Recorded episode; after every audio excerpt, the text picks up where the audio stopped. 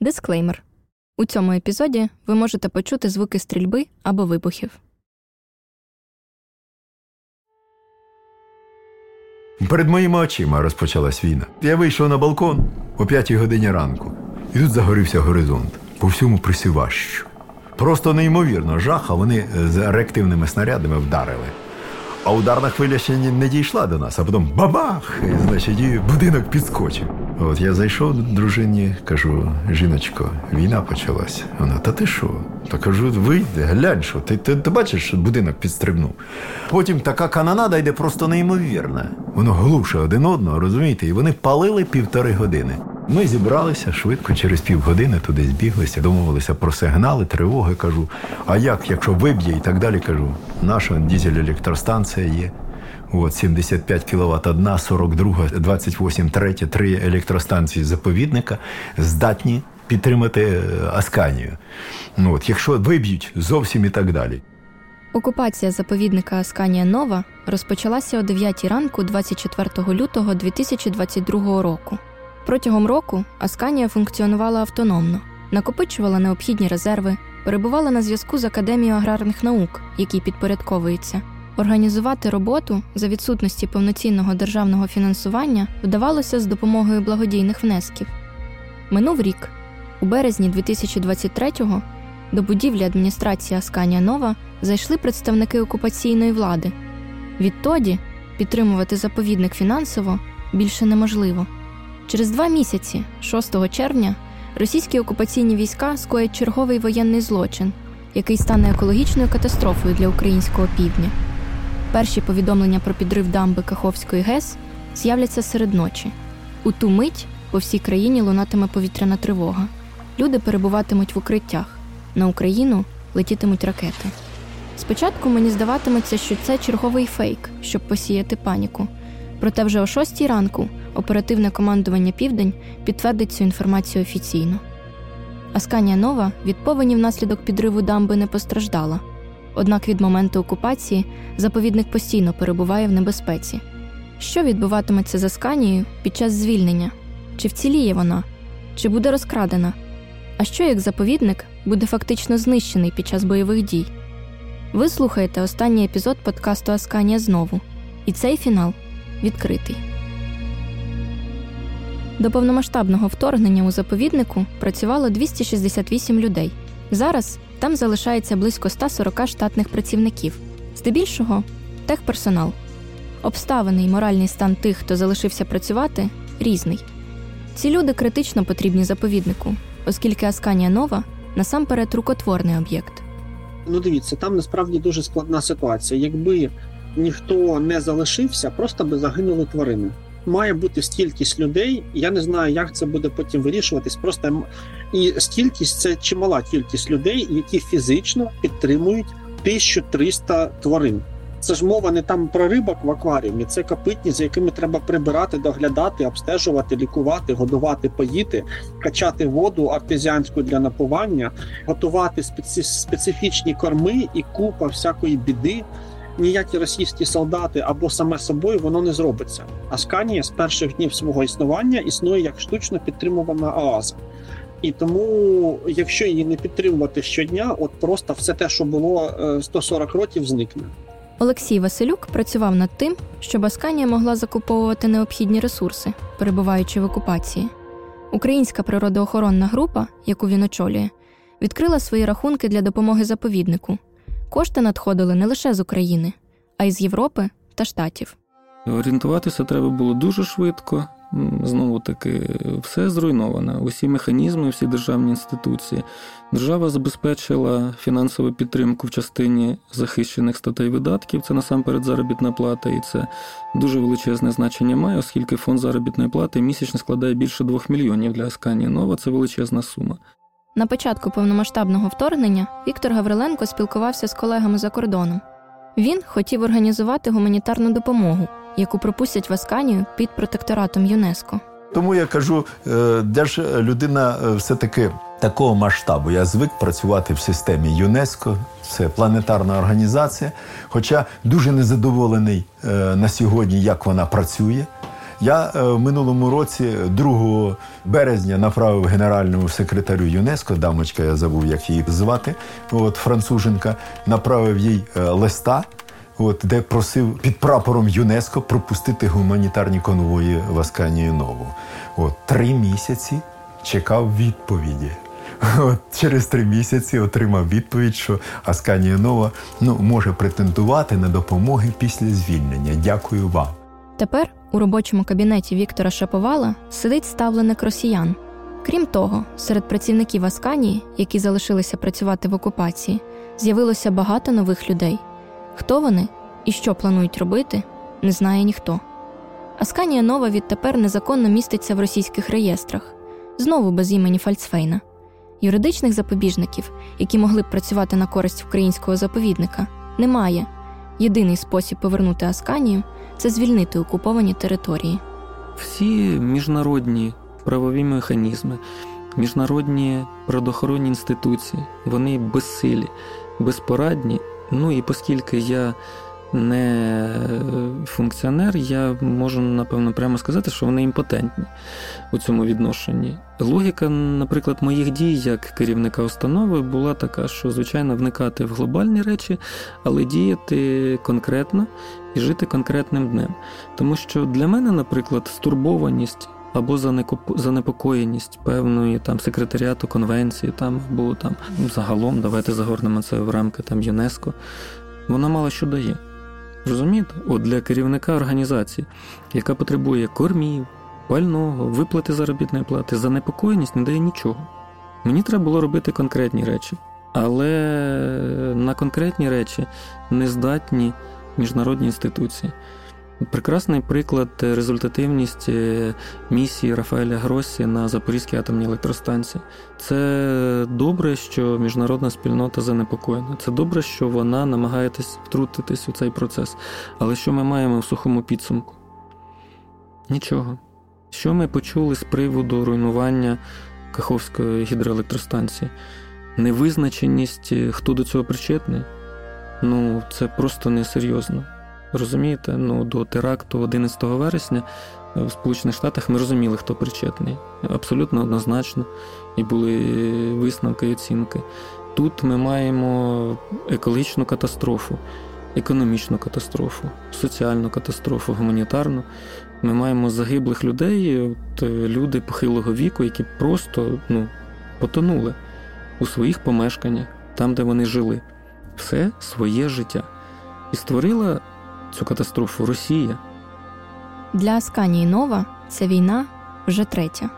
Завдяки героям цього подкасту, які роками збирають архівні матеріали про заповідник, ми знаємо, що відбувалося тут під час революції та війн у ХХ столітті: загибель тварин та скалічені долі людей, вивезені або ж просто знищені архіви. Під час Другої світової на території заповідника навіть був розташований військовий аеродром. Там досі можна натрапити на фортифікаційні споруди. Попереду на заповідник чекає деокупація, і швидше за все він стикнеться з наслідками бойових дій, зокрема з вогнем. Час від часу в Асканії Нова, як і в будь-якому степу, виникають пожежі. Пожежа для такої місцевості не завжди катастрофа, бо у такий спосіб степ оновлюється.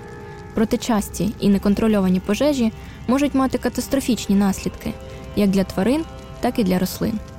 Бойових дій на території Асканії поки не було, але пожежі ставалися тут і в мирний час.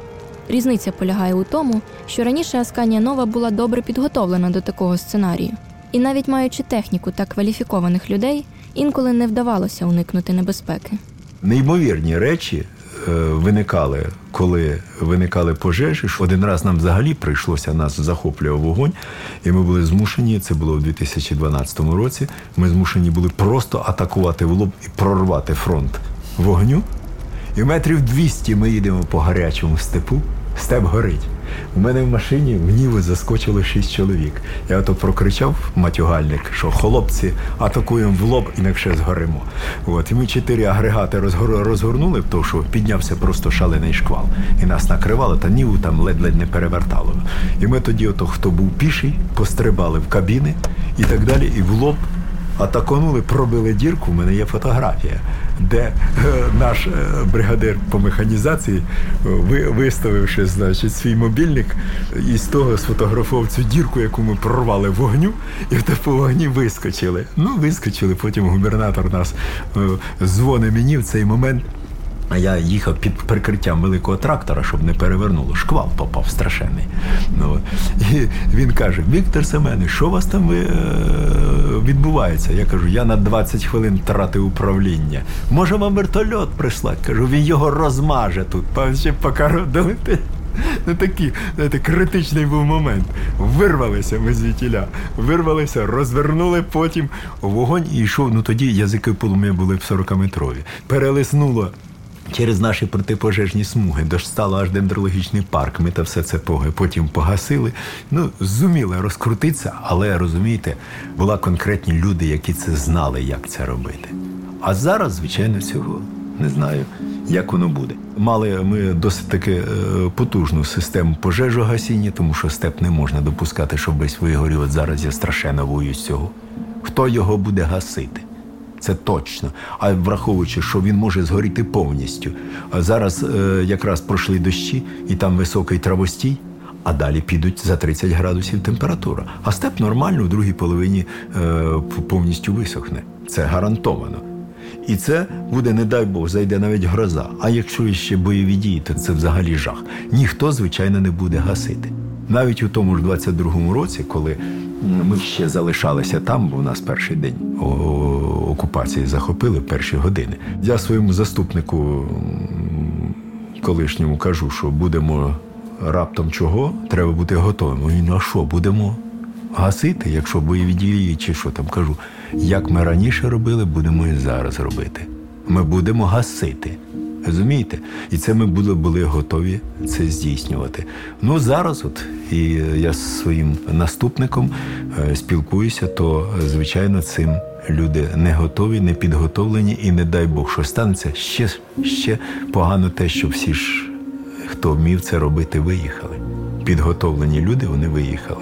Минулого року в Аскані вигоріло порядка півтори тисячі гектарів.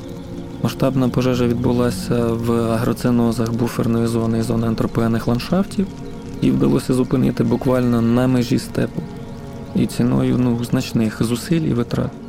Майже одночасно з повідомленнями про окупаційну адміністрацію заповідника в мережі з'явилося і масово поширилося фото двох чоловіків у російській військовій формі, які тримають в руках двох убитих асканійських сарн.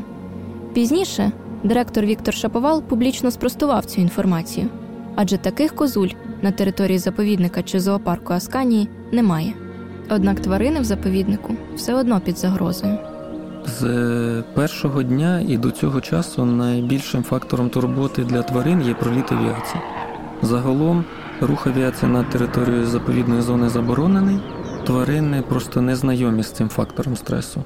Але це величезний виклик, і не тільки для тварин, навіть людина, яка розуміє, що це просто проліт над територією, ну задоволення ще те, коли винищувачі там або штурмова авіація рухається на наднизьких висотах, або тим паче, якщо це гелікоптери, які з російськими окупантами переслідують незрозумілі цілі або пошуки дезертирів, або обстеження якісь території, просто зависають на території Великочапельського пуду опускаються над навісами, то це речі просто неприйнятні для природозаповідної території.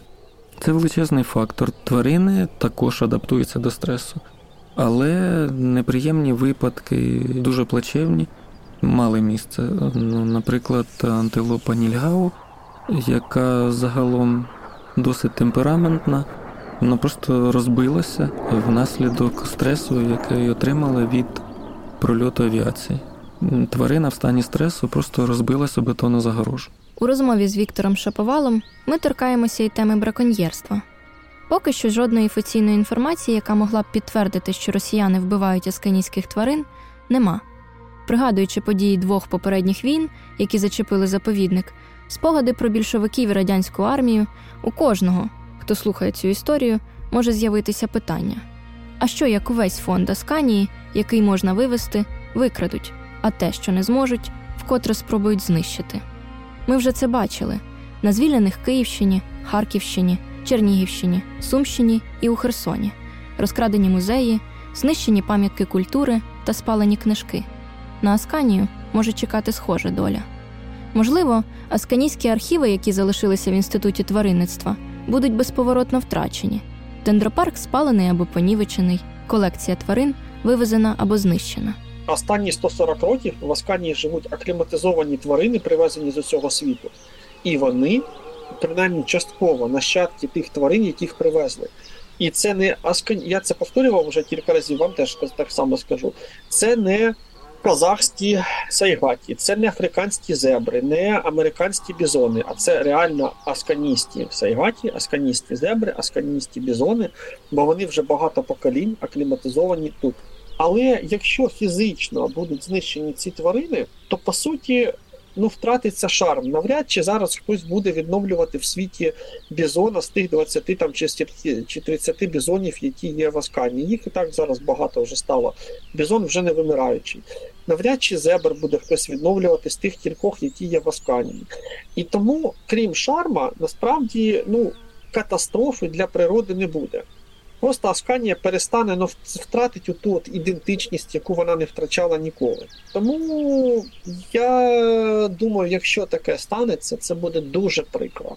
Але все ж таки, я думаю, зоопарки всього світу після деокупації зможуть передати нових тварин в Асканію, і історія почнеться заново. Все ж таки, я реально оптиміст, як в плані війни в цілому, так і в плані цього. Я думаю, що все ж таки Асканія пережила дві війни, і це були реально дві важких війни. О, Дві світових війни вона пережила. Значить, е- я думаю, що і цю війну вона теж зможе пережити, і десь там настане день, коли поїдемо вітати працівників Асканії з поверненням. А ми їм видамо ще 5 томів антології. От, і в їхньому розпорядженні будуть всі 1300 публікацій про них, які нам вдалося знайти. Історія заповідника, попри його значення для природи, для мене насамперед про людей, людей, які його створили, і людей, які продовжують робити все, щоб Асканія Нова існувала далі. Віктор Шаповал і Віктор Гавриленко мріють повернутися до справи їхнього життя. Я е, знаю ну, абсолютно всю територію, знаю ці всі виїмки, рівчачки і так далі. і так далі. Значить, Знаю тваринний світ. Взагалі, коли мене люди надзвичайно сильно доставали, я кудись тікав до звірів. Ото я стану, вийду серед них, став серед степу. От тут вони пасуться тут поряд, звірята. Я до вас приїхав.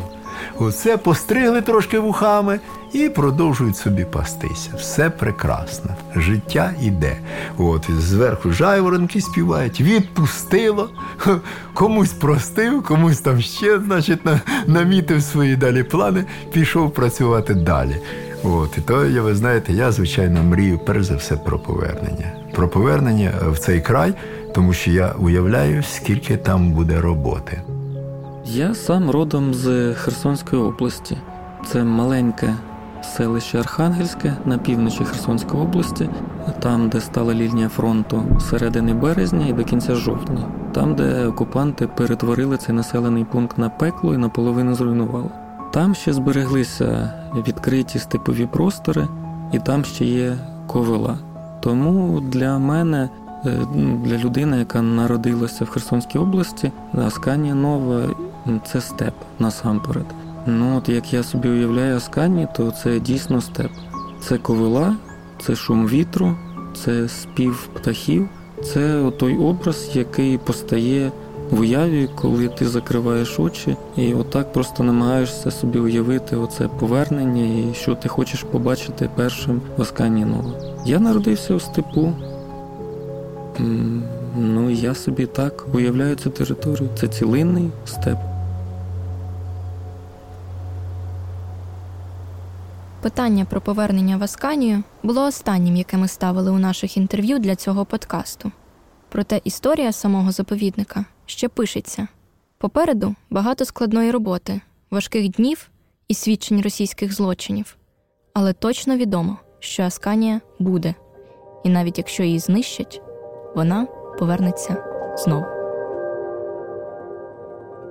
авторка і голос подкасту Юля Білоус, редакторка Олеся Павлишин, продюсерка Катерина Котвіцька, ментор проєкту Максим Камінєв, звукорежисери Василь Євтушенко і Павло Мельник, студія звукозапису Four Ears Sound Production, озвучення фрагментів Дмитро Гаврилов, дизайнерка обкладинки Олеся Бачинська. Створено в майстерні аудіоісторій Вітер. Подкаст Тасканія знову створений за фінансової підтримки Європейського Союзу. Зміст подкасту є одноосібною відповідальністю Deutsche Welle Академії, програми Медіафіт для Південної та Східної України та не обов'язково відображає погляди Європейського Союзу.